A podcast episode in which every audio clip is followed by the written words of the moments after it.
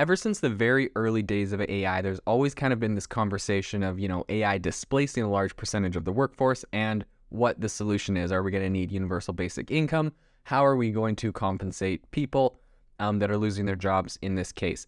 And I mean, to be fair, uh, something like technological innovation that displaces workers is not something new. This has been happening for a long time. You know, you can look at cases in the textile industry back in the Industrial Revolution where there was a, lar- a large group of people that felt threatened by uh, textile machines that no longer had to be done by hand, et cetera, et cetera, the Luddites. In any case, um, the conversation is becoming, I think, more prevalent today with ChatGPT and other AI models that have really accelerated.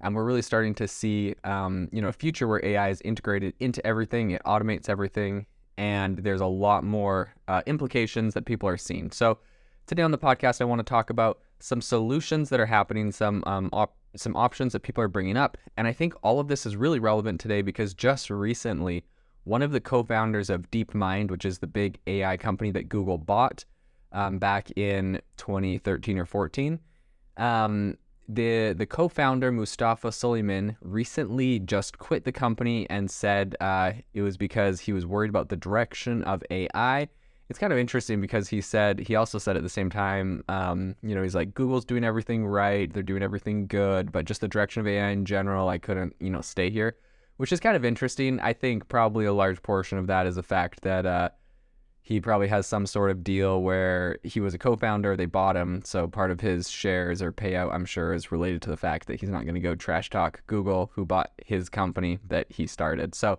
in any case, um, I don't know if that's true or not. I would just take it with a grain of salt when someone leaves a, a company and uh, is talking about how it was a great company, but they're worried about everything that's happening in the industry that that company directly relates to.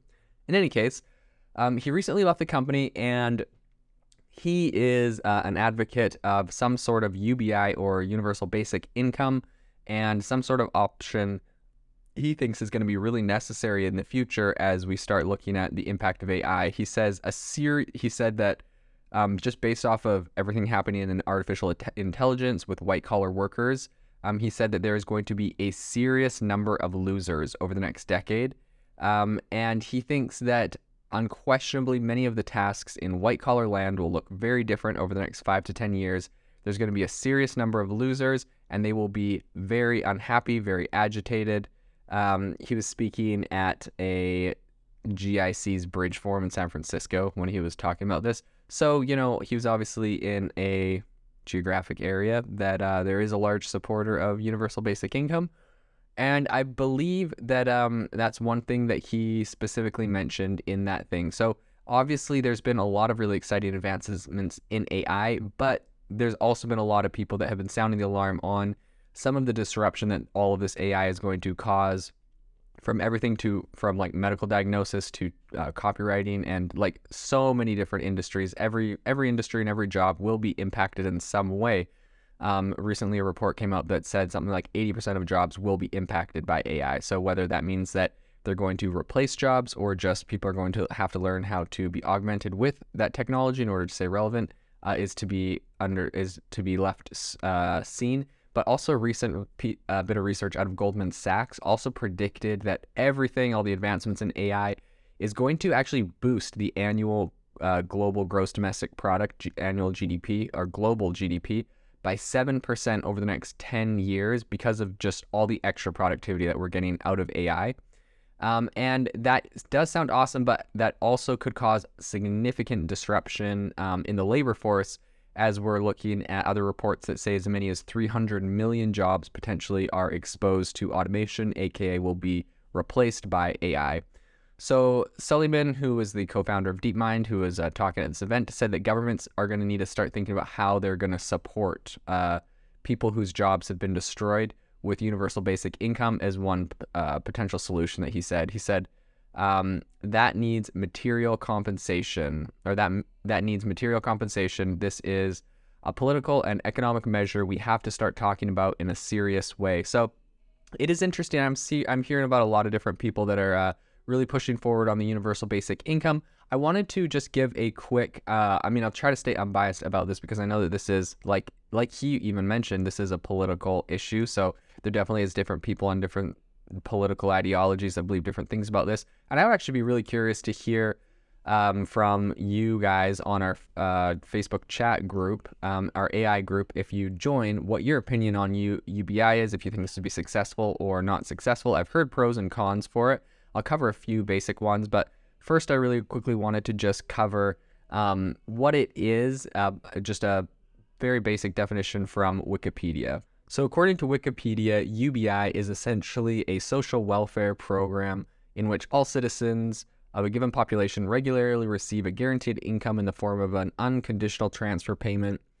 It would be received independently of any other income if the level is sufficient to meet a person's basic needs. It is still sometimes called full basic income. If it is less than the amount, it may be called a partial basic income. No country has yet introduced either, although there have been numerous pilot projects, and the idea is discussed in a lot of different countries. Uh, some have labeled UBI as utopian due to its historical origin. There was even so recently as 2013 a vote to uh, do UBI in Switzerland. I believe there was a referendum, um, but the it was uh, voted against 77 to 23. So it never ended up passing. But ever since then, it's kind of been a, a concept that has been talked about a lot. Some people point to the fact that the Alaska Permanent Fund, which is essentially $1,600 a year that Alaska gives to all of its um, everyone that lives there. They call that like some sort of form of it. I think $1,600 is probably not very uh, substantial uh, to do anything with. And to be honest, that's almost just like a tax credit. I think there's special deals for living in Alaska since it's not a super, um, it's not some, it's not somewhere that a lot of people want to go due to it being freezing cold. Um, so I think you know you, you incentivize people to move to places like that. I, I think Canada, where I come from, does the same thing with Northern Territories, where um, they give you land and different uh, benefits if you would like to go move up and colonize the Arctic Great White North of Canada. So in any case, uh, this is something that is uh, being talked about a lot. There's a lot of pros and cons.